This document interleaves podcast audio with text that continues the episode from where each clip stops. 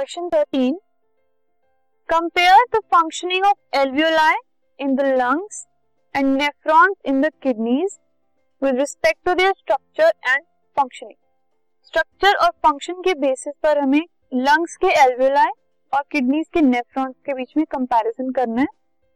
सो so, सबसे पहले alveoli और नेफ्रॉन्स के स्ट्रक्चर के बेसिस पे डिफरेंसेस देखते हैं।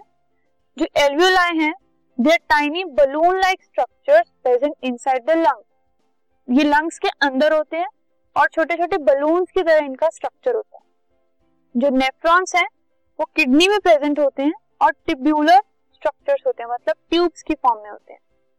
जो एल्वियोलाइज हैं, उनकी जो वॉल्स हैं, थोड़ी थिक होती हैं और उनमें ब्लड कैपिलरीज का एक एक्सटेंसिव नेटवर्क होता है।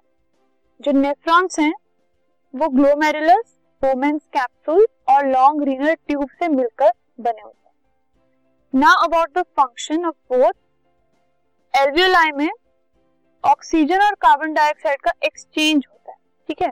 और ये जो एक्सचेंज है, ये ब्लड कैपिलरीज जो होती हैं, जो एल्वियोलाई के आसपास होती हैं, उनमें और जो एल्वियोलाई के अंदर गैसेस होती हैं, उनमें, उनके बीच में होता है। जो नेफ्रॉन्स हैं उसमें क्या होता है? जो किडनी है, उसमें ब्लड प्यूरिफाई होता है। जो ब्लड है, वो रीनल आर्टरी के थ्रू किडनी में आ जाता है पहले। और जो ब्लड इसके अंदर आता है, उसमें जो नाइट्रोजनियस वेस्ट होते हैं, वो यूरिन की फॉर्म में कलेक्टिंग डक्ट में कलेक्ट हो जाता है। एल्वियोलाई क्या है? एक साइट ऑफ़ गैस एक्सचेंज है। मतलब दिस इज़ अ प्लेस जहाँ पर गैसेस एक्सचेंज होती हैं। और नेफ्रॉन क्या है? It is the basic filtration unit इसको फिल्ट्रेशन यूनिट कहा जाता है।